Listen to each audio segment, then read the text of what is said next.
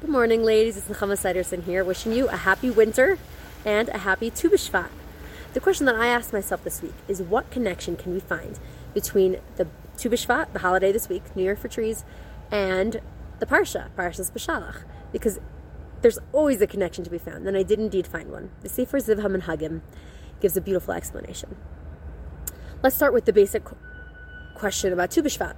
Tu B'Shvat is the New Year for trees. Don't you think it's a little funny that we celebrate the New Year for trees when it looks like this outside? It's freezing cold. There's barely a leaf or a flower on a tree. Forget fruit. What's with this?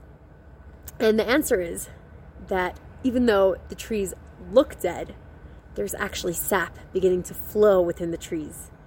And if you go to places where they extract sap and, and syrup from the trees, this is the time of year that they start they start the process.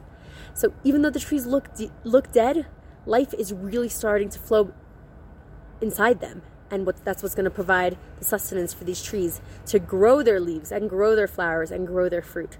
And this is the message of Tu B'Shvat, that even when it's dark of the winter, the cold of the winter, there is life around the corner, and Hashem has something good coming.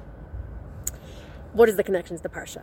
In this week's Parsha, Parshas, Parshas Beshalach, Klal Yisrael sing the beautiful Shira of Az Yashir, the song, and that's Shabbos is called Shabbos Shira in memory of that, the Shabbos of song, because they sing the song to thank Hashem for splitting the sea for them and letting them escape the Egyptians who were chasing after them. And then they walk through the desert for three days, and they have no water, and they finally, finally find a place that has water, and the water is bitter, and they cannot drink it. And they say to Moshe, what are we supposed to do? So Moshe asks Hashem, and you know what Hashem tells him to do? Take a stick and throw it in that bitter water.